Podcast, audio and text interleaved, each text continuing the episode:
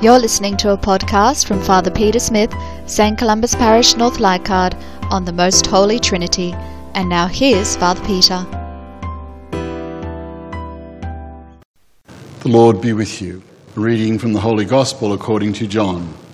Jesus said to Nicodemus, God loved the world so much that he gave his only Son, so that everyone who believes in him may not be lost but may have eternal life. For God sent his Son into the world not to condemn the world, but so that through him the world might be saved. No one who believes in him will be condemned, but whoever refuses to believe is condemned already, because he has refused to believe in the name of God's only Son. The Gospel of the Lord. A young couple whose wedding I had celebrated came to see me about three or four years after they'd been married. We sat down and we were chatting, and they said, Oh, Father, we're having dreadful problems in our marriage. I said, Well, what seems to be the problem? And she said, He doesn't do anything around the house. He's hopeless.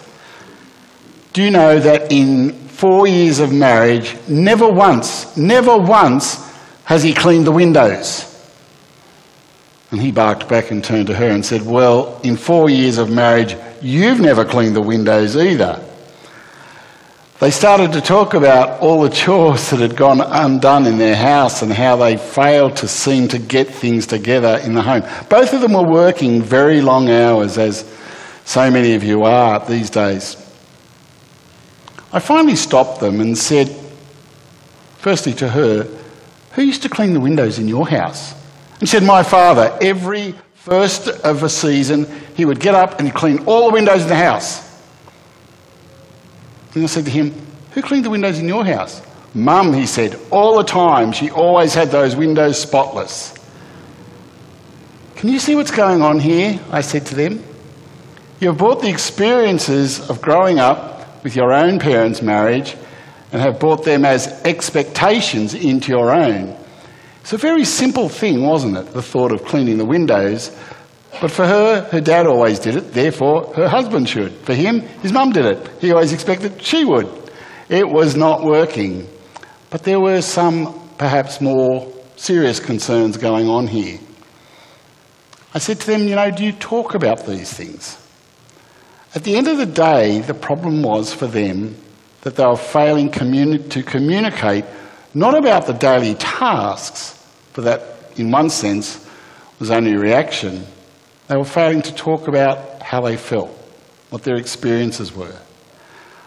I'm talking to a whole lot of people who I know have this experience in their lives that communication is the basis, isn't it, of any relationship. It's the way that we grow to understand other people in our lives. You know that old saying, to know me is to love me? We can only know people if we are able to listen, to attend to them, to talk to them. And so relationships and love grows more out of that communication, out of being able to listen to each other. Today we celebrate this feast of the Trinity. In traditional Catholic theology, the Trinity was one of about communication, of how the Father communicates with the Son, and through their communication, the Spirit comes forth. I don't pretend to understand the mystery of the Trinity. I don't pretend to understand how there are three persons in one God, but I believe it with all my heart.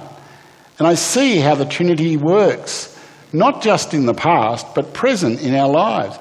God the Father as creator, God the Son as redeemer, and God the Spirit of that spirit of love that empowers us in our lives. Three persons in one. Hmm, a mystery indeed. But the reality is that doesn't stop them as being, firstly, communicators within the Trinity, within the Godhead, but secondly, about the tasks that they encounter, the way that they work in the world. I think the reality for all of us is that as we celebrate the Feast of the Trinity, we need to be open to God's operation in our lives in all those ways creative, redemptive, and life giving to us all.